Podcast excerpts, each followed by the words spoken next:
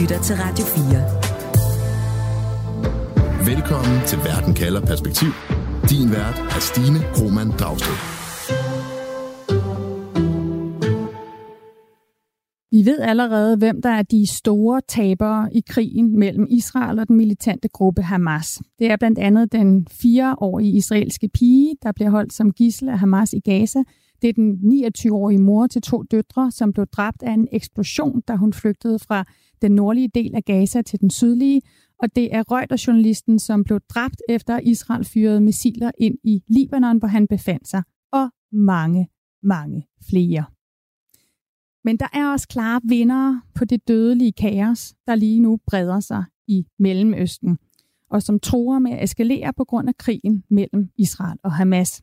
Det undersøger jeg i dag, når vi skal se på de forskellige interesser i krigen, når jeg spørger, hvem vinder mest på kaos i Mellemøsten? Jeg hedder Stine Krohmann Dragsted. Velkommen til Verden kalder perspektiv, hvor jeg stiller et spørgsmål, der giver dig perspektiv på verden omkring os, og på under 30 minutter giver dig et svar. Husk, at du kan følge Verden kalder i din podcast-app. Du lytter til Radio 4.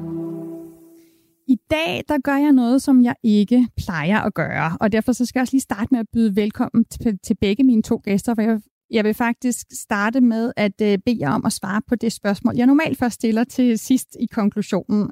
Så jeg lader mig lige byde vel, velkommen til Allan Sørensen, journalist uh, med fra Israel. Velkommen til. Hej så. Hej. Hej. Og, og også velkommen til dig, Christian Mogensen, international analytiker ved Berlingske. Kan du høre os? Ja, det kan jeg sagtens. Det er godt, Christian. Godt. Altså, jeg plejer jo at bede om at konkludere helt til sidst, men lad os lige starte med det spørgsmål, jeg stiller i, i det her program. Christian Mogensen, først dig. Hvis du skulle nævne sådan din top 3 eller top 4, når det gælder lande eller grupperinger eller personer, kan vi også sige, som vinder på det kaos, der er i Mellemøsten lige nu, hvem vil du så putte på den liste? Ja, det kommer lidt an på, på udfaldet, ikke? Og som det ser ud nu, så vil jeg nok sige, at øh, Israel står øh, forløbet som nummer et til at øh, blive øh, øh styrket det med det her. Øh, nummer to, det er jeg lidt mere i tvivl om, fordi det er jo et meget stort spørgsmål om, øh, hvordan den her øh, krig kommer til at ende. Øh, USA tror jeg faktisk ikke kommer på listen her. Øh, jeg tror, at vi øh, kommer til at se desværre øh, nogle magtforskydninger i forbindelse med den her konflikt, som gør, at det er meget svært at se, hvem der kommer ind som nummer to. Mm. Øh, vi har talt, da jeg talte med dig tidligere, nævnte du mulige øh, kandidater som for eksempel Iran og, og Rusland. Prøv lige at knytte nogle kommentarer til det. Altså det, vi har set i øjeblikket, det er jo, at Iran er styrket ganske gevaldigt på en del af den internationale scene. Nemlig når det drejer sig om forholdet til Rusland, på grund af Ukrainekrigen, og forholdet til Kina, hvor man jo har set, at Kina og Iran har indgået en meget lang samarbejdsaftale, øh, og derfor har de to lande, Kina og Rusland, været meget fremme til at skabe deres alternativ til, øh, til USA's øh, magt rundt omkring i verden. Så det ser vi i hvert fald. Vi ser et Iran, der står betydeligt mere styrket mm. i en del af verden, også med medlemskabet af BRICS-landene. Godt. Du nævner Iran her, du nævner også Rusland. Lad mig lige vende mig mod dig, Allan Sørensen, journalist bosat i Israel. Øh, samme spørgsmål til dig. Hvem vinder mest på kaos i Mellemøsten? Og vi skal nok nå ned i de her forskellige lande, øh, men hvis du skulle komme med din top 3 eller 4, eller øh, når det gælder lande, grupperinger eller personer, hvem vil du så nævne? Jeg vil give en, en del førsteplads til, til Rusland og Iran. Øh, først og fremmest Rusland, fordi det, der sker, er en del af, af Ruslands kaos-ideologi, altså en, en øh, hensigt om at skabe mest mulig kaos mellem den blok, Rusland tilhører os og, og Vesten. Vi har set Ukrainekrigen. Vi så i sidste måned, hvordan 120.000 armenier fordrevet fra Nagorno-Karabakh, øh, en, en, en kæmpe konflikt, som Rusland også havde en andel i. Og nu ser vi Rusland sidde og se på fra sidelinjen. Jeg kan ikke Øh, jeg kan ikke bevise, at Rusland har en finger med i det her spil, men de nyder i hvert fald godt af det, fordi det inddrager øh, Vesten, Israel, USA især, i en konflikt, og hen ad vejen vil de magter, især USA, have svært ved at gabe over så mange konflikter på en tid. Så øh, Rusland afleder opmærksomheden fra Ukrainekrigen. Og så Iran, synes jeg, øh, på den del første, første plads med Rusland, fordi Iran øh, sidder og ser det her øh, folde sig ud fra Teheran, uden at være truet, hverken af Israel eller af USA direkte, og de ser, hvordan deres egne spillere, de øh, kæmper mod det Israel, som, som øh, Iran jo har forsøgt at bekæmpe i mange år, og derved kan, kan det iranske præstestyre, de kan arbejde på nye regionale forbindelser, og de kan fremstille endnu flere langtrækkende missiler. På en anden plads vil jeg placere Hamas, fordi øh, Hamas simpelthen den her gang har for, formået at skrive sig ind i historien med en kæmpe, altså en massiv, et massivt angreb, der har overrasket Israel i en sådan grad, at israelerne føler, at de aldrig har oplevet noget lignende i al den tid Israel, i de 75 år, Israel har eksisteret. Det her kom bag på Israel, det er, en, det er en forholdsvis lille organisation, der virkelig har formået at ramme Israel hårdt. Og det vil der blive skrevet om i de palæstinensiske historiebøger, men også i de regionale historiebøger fremover.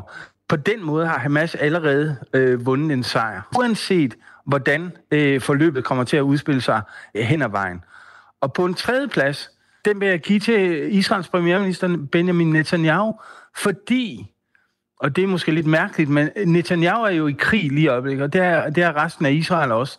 Men Netanyahu bruger den situation, der er skabt, den bruger han allerede politisk på den måde, at Netanyahu, mens alle andre har taget ansvar for, at de ikke, øh, altså hele sikkerhedssystemet og, og generalerne har været ude og sige, at det er deres fejl, og de, de undskylder over for den israelske befolkning, så er Netanyahu trådt i, i den anden retning og tager ikke ansvar. Altså som om han, han, er, han er den person, der er hævet over ansvar for den her øh, fiasko, som øh, Hamas' angreb på Israel var. Og Netanyahu bruger den øh, stemning til at, at, at distancere sig fra hæren. Og jeg tror allerede, han tænker på dagen efter krigen, på den måde, at det er herrens skyld, det er sikkerhedsnetværkets skyld, det er alle de andre skyld, der er måske nogle politikere, der vil øh, blive væltet, men han er urørlig. Jeg ved jo selvfølgelig ikke, om det vil holde, om israelerne vil købe den hen ad vejen, men lige nu står han i en position, hvor han er den eneste i Israel, der ikke har beskidt fingre efter det her Hamas-angreb. Godt, jeg kunne godt tænke mig at dykke ned i de her øh, forskellige lande og grupperinger og personer, I nævner en af gangen. Christian Mauritsen, Allan nævner Rusland øh, til at starte med, og du kommer også ind på Rusland. Prøv lige at forklare, hvorfor. Jamen, øh, Rusland har jo været dygtig til at udnytte hele situationen øh, i Ukraine til at være med til at skabe en helt ny verdensorden. Øh, det er jo en del af den russiske strategi, det har været en del af Putin, den russiske præsidents strategi fra starten af. Det har været at få NATO væk fra øh, Ruslands grænser, få indskrænket NATO's magt og ultimativt også få indskrænket USA's magt. Øh, så har Putin haft det overskud øh, i forbindelse med Ukrainekrigen til at øh, lave en tættere alliance med Kina, hvad der ikke er normalt for Rusland og Kina, fordi de har også mange uoverensstemmelser med hinanden, men et meget tættere forhold til Kina. Og midt i det her står så øh, den perfekte storm, nemlig at lande som, eller i hvert fald et land som øh, Iran, har budt sig til i forhold til Rusland og har leveret blandt andet droner til øh, det russiske krigsmaskine i Ukraine. Og med hensyn til Kina, jamen så er, har kineserne jo lavet en meget langvarig samarbejdsaftale med, med Iran, øh, som hvad hedder det, også styrker øh, Iran i den del af verden. Og for at det ikke skal være løgn, så er det således, at Iran har fået lov til at indtage en plads i BRICS-landene, altså de her lande, hvor Kina og Rusland og Brasilien og Indien er med, en, en ikke synderlig magtfuld klub i øjeblikket, men en klub, øh, der har en ambition om at erstatte G7 og måske også give 20 landene i indflydelse i den opsplitning af magten, der er i gang rundt omkring. Så det er en, en alliance, man skal kigge meget nøjere på. Jeg vil dog anholde lidt omkring Hamas, og det er jo således, at jeg tror, Hamas har forregnet sig på et eneste punkt, og det er den brutalitet, de har udvist i forbindelse med angrebet på Israel. Øh, det har faktisk fået en stor del af Vesten, og i hvert fald de vestlige lande, til i første omgang helt klart og entydigt at fordømme det her. Det var simpelthen for meget. Det var ikke noget, som selv de mest inkarnerede øh, tilhængere og støtter af palæstinenserne på nogen måde kunne acceptere den måde, Hamas gebærede sig på. Mm. Så jeg, jeg er lidt i tvivl om, hvorvidt Hamas vil komme, komme til at vinde på det her. Lad os springe fra Rusland, som vi har været forbi. Hvorfor at de vinder på, på det her kaos? Hvorfor det er øh, en sejr for dem, at uh, vi bliver distraheret for den krig, de har gang i, invasionskrigen i, i Ukraine, deres forhold til, til Iran osv. Og, og så kig på Hamas, hvor du siger, Allan, at Hamas et eller andet sted allerede har vundet. Prøv lige at forklare, hvordan du mener det. Altså på den måde, at Hamas, altså jeg mener ikke, de har vundet en militær sejr per se, men jeg mener, de har vundet en symbolsejr, som vil gå igen og vil give genklang i hele regionen i, i de næste øh, mange, mange år. Den her øh, 7. oktober fejret i Iran, i Libanon, i, øh, altså i store dele af Mellemøsten de næste mange år, og også i Gaza. Og det vil være en, en stor øh, sørgedag for, øh, øh for Israel. På den måde har de, Hamas har skrevet sig ind i historien på den helt store øh, façon. Og for dem, øh, altså ligesom busbomber, selvmordsbomber og sådan noget i, i, øh, i nullerne og i slutningen af 90'erne, øh, ligesom det var kæmpe sejre for Hamas, og vi kunne ikke rigtig forstå, hvorfor er det, hvorfor, hvordan kan man vende det til en sejr. Så det her også, altså u- uanset hvor bestialsk det, det end er foregået, så er det noget, Hamas kan, øh, kan tage med sig hen ad vejen, og notere som, som en historisk sejr over Israel. Man overrumplede simpelthen Israel på samme måde, som Syrien og Ægypten gjorde det for 50 år siden i Yom Kippur-krigen i 1973. Mm. Og, og, og alene det gør, at, at Hamas altså allerede har en sejr. Christian Mortensen, en historisk sejr, fordi at man viser fra Hamas' side, man står stærkt, at man faktisk øh, kunne tro og overraske Israel, og at øh, man fra Hamas' side måske ikke bekymrer sig så meget om, hvordan vi kigger på dem i Vesten, om vi synes, øh, at de er fuldstændig brutale og mister sympatien for, for den politiske del af, af den gruppe, men at de pludselig står ligesom Hezbollah og andre som en del af en stærk akse i Mellemøsten, hvor Iran er, er bag det hele? Jamen, jeg har ret i, at øh, hvis du kigger på, på det i regionen, så er det sådan set ikke i tvivl om, at Hamas øh, har vundet en meget stor sejr. Det kan du se på alle de demonstrationer, der er til fordel for øh, Hamas' aktioner. Øh, det er sådan set ikke i tvivl om. Vi kan være lidt mere i tvivl om, hvorvidt regimerne, altså øh, Jordans kong Abdullah og, og øh, Ægyptens øh, præsident osv., er lige så begejstrede øh, for det her, som øh, befolkningen er. Jeg tror, der er ligesom lidt en skillelinje der med, at befolkningerne i Mellemøsten, de har bestemt været ude at demonstrere. Og i den forbindelse har Hamas, som, øh, som, mm. øh, som Allan også siger, bestemt været en gevinst. Men det, jeg bare anfægter lidt, det er jo, at når historien skal skrives, og den skrives jo stadigvæk fortsat af, af Vesten, i hvert fald som en stor bidragsyder, USA især, så er den her aktion så brutal, at det er meget, meget svært at komme igen med hensyn til, at få en fredsproces øh, til at forløbe, eller få noget, der bare ligner øh, en våbenhvile, som jeg slet ikke tror på, at man kan få i gang i øjeblikket, fordi Israel er først startet med det her. Så det, det er sådan lidt blandet. Men Allan har ret i, at hvis du kigger på regionen som sådan og befolkningen, så er jeg ikke i tvivl om, at, at, øh, at det er en såkaldt sejr. Godt, så lad os gå videre til Iran, fordi Allan og Christian, I nævner begge to Iran øh, som øh, vinder af det her øh, kaos. Allan, prøv lige at forklare. Iran er styret af et shia-muslimsk præstestyre. Hamas, som er i krig med Israel fra Gaza, er en sunni-muslimsk gruppe. Hvordan er det, at Iran samarbejder med Hamas? Jamen, det er, det, det er simpelthen fordi, altså de steder, Iran ikke kan eksportere sin egen øh, shia-muslimske ideologi til i regionen. Det har man gjort med Hezbollah i Libanon, det har man gjort i Yemen med, med Houthi-bevægelsen, øh, og, og også og, forsøgt at gøre det andre steder. De steder, hvor man ikke har et shia-muslimsk flertal, som i Gaza, hvor alle er sunni-muslimer, jamen så går man ind og, og, og finder en, en øh, øh militær ideologisk fællesnævner. Og især fordi Hamas jo ligger perfekt for Iran der forsøger og har forsøgt de mange seneste år at inddæmme Israel, altså gør Israel sårbar fra sin sydlige grænse, fra sin nordlige grænse, fra sin østlige grænse, og også inde på, på selve Vestbreden, hvor de også er sunnimuslimer, palæstinenserne. Der leverer Iran også, og, og forsøger stadigvæk at levere øh, våben til palæstinenserne på Vestbreden. Så deres kamp, deres øh, nationale palæstinensiske kamp mod Israel, det er øh, helt klart i Irans favør, og derfor støtter de øh, de her palæstinensiske grupper. Hvorfor, og hvorfor står, altså hvorfor føler pressestyret i Iran sig stærkere lige nu, hvor vi ser det her kaos brede sig i kølvandet på krigen mellem Israel og Hamas? Hvad er det perspektivet for Teheran er?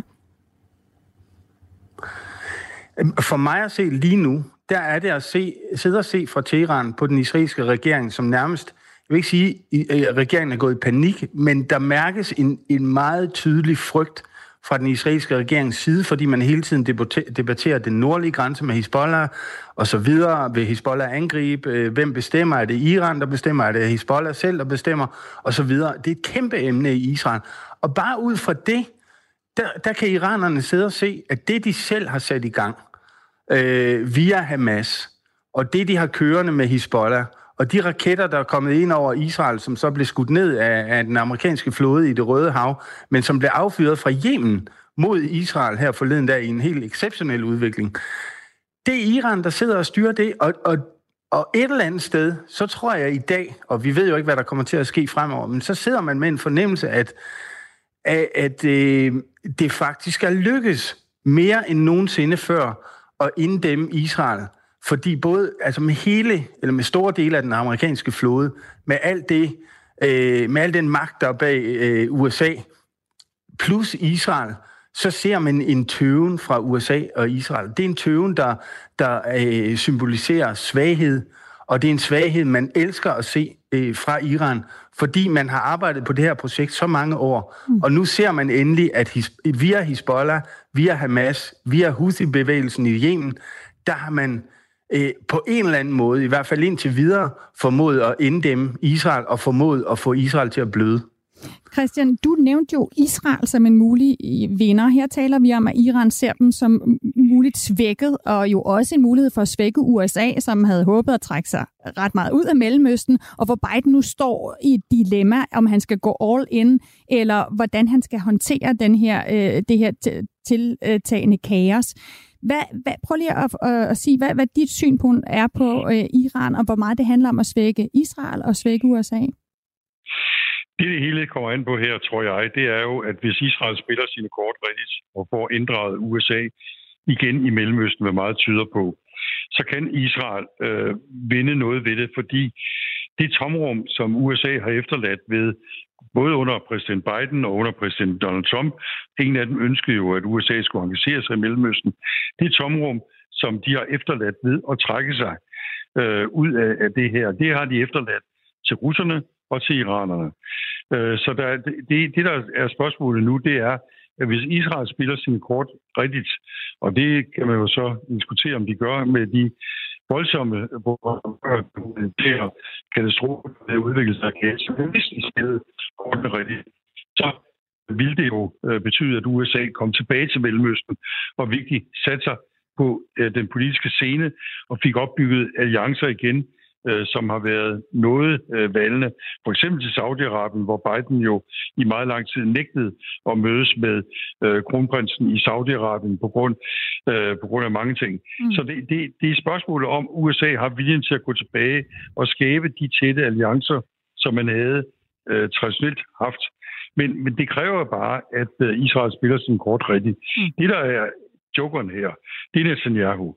Øh, der har ikke været en særlig stor tillid til Netanyahu fra øh, Bidens side, selvom øh, Biden selvfølgelig er står på Israels side osv., og, Biden har kendt øh, Netanyahu gennem næsten 40 år, og øh, det er ganske kendt, at øh, Biden har været særdeles øh, kritisk over for Netanyahus bosættelsespolitik.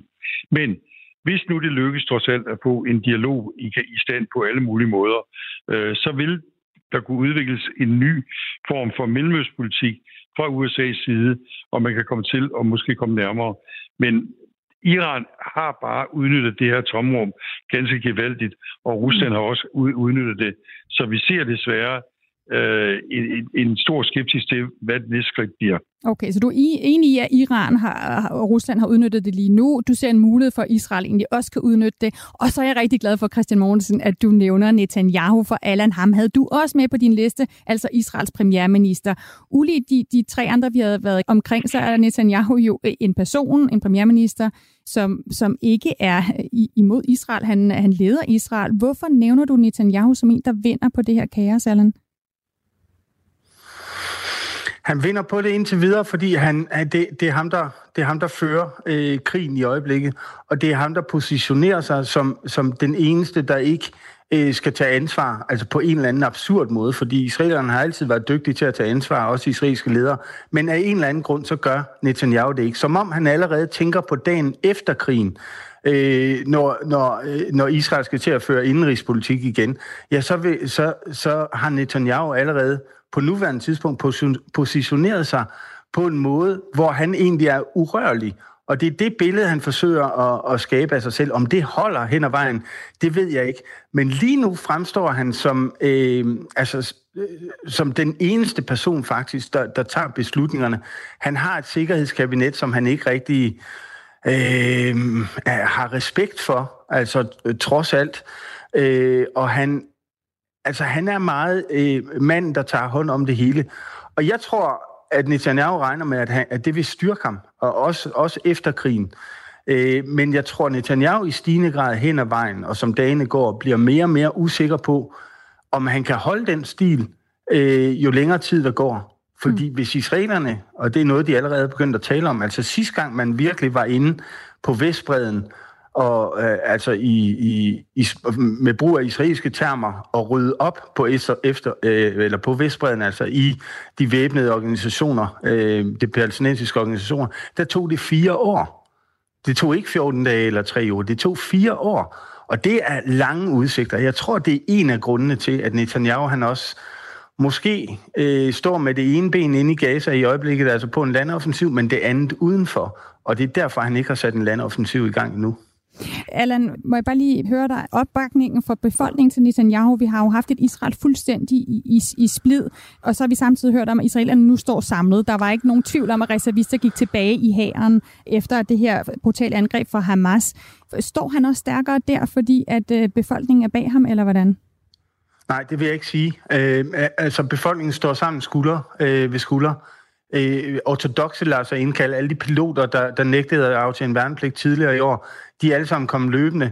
Alle dem, der gik forrest i demonstrationerne mod Netanyahu's regering, de har nu oprettet en, en mini-regering nede sydpå, hvor de tager sig af tingene, fordi øh, regeringen er hjælpeløs. Og, og, og her opstår der altså et, et vakuum, øh, hvor mange israelere føler, at regeringen ikke øh, tager hånd om tingene. Og det tror jeg egentlig, de har ret i. Men igen, det, altså det er jo en, en enormt vanskelig situation aldrig israelske ledere, der vinder på de krige, Israel har været i. Det er svært at komme ud af en krig som, øh, som en populær øh, premierminister i Israel.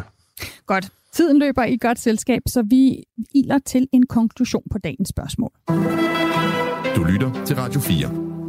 Hvor jeg her i verden kalder spørger, hvem vinder mest på kaos i Mellemøsten? Christian Mortensen, du har allerede forsøgt at nævne øh, nogle kandidater til den liste. Du siger, det er for tidligt endnu at sige helt præcis, hvem der bliver øh, i hvert fald nummer to og tre. Mm. Men når vi lige kigger på nogle af dem, I har nævnt, Iran, Rusland, Hamas, så er det jo nogen, som vi normalt eller klart ser på som the bad guys. Hvad siger det om, hvem der står til at kunne vinde på det her kaos? Jamen, øh, faren, risikoen er helt klar. Det er, at, øh, at Vesten bliver taber. At, øh, at, at det bliver autokratiske stater, som kommer til at sætte en dagsorden efter det her. Og, og det, det er simpelthen grundet i en eneste ting, og det er, at USA er svag. Altså, du har et præsidentvalg, der står foran os. Du har en, en amerikansk befolkning, som ikke vil i krig. Du har en amerikansk befolkning, som vender sig imod øh, at øh, blande sig alt for meget i verden. Så du har simpelthen en rigtig dårlig odds i øjeblikket, og så har du jo hørt et EU og et Europa i det hele taget, som er i spid med sig selv om alt muligt som så vanligt.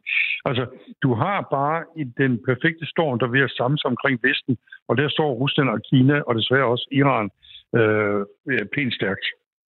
Allan Sørensen, hvad siger det om, hvem der vinder på det her kaos i Mellemøsten, at I nævner øh, på top 3 i hvert fald, altså øh, Rusland, Iran, Hamas, lande, grupperinger, som vi bestemt ikke tæller blandt vores venner?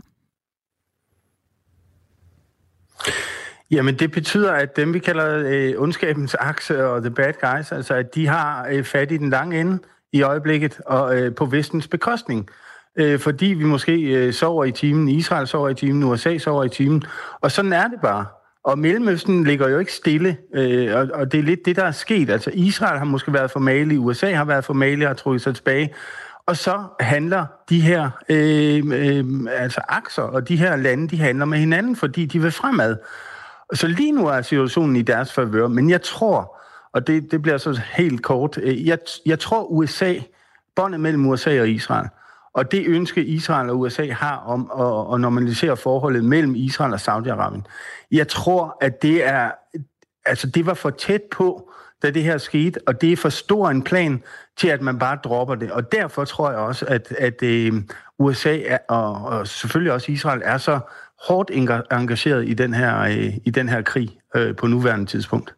Tusind tak for den konklusion, Allan Sørensen og Christian Mouritsen. Det tak. Altså Allan, det var så lidt. Allan Sørensen, journalist øh, med fra Israel, og Christian Mouritsen, international analytiker ved Berlingske. Programmet her var tilrettelagt af Frederik Lyne og mig, Stine Krummernd Dragsted. Camilla Høj Eggers er vores redaktør.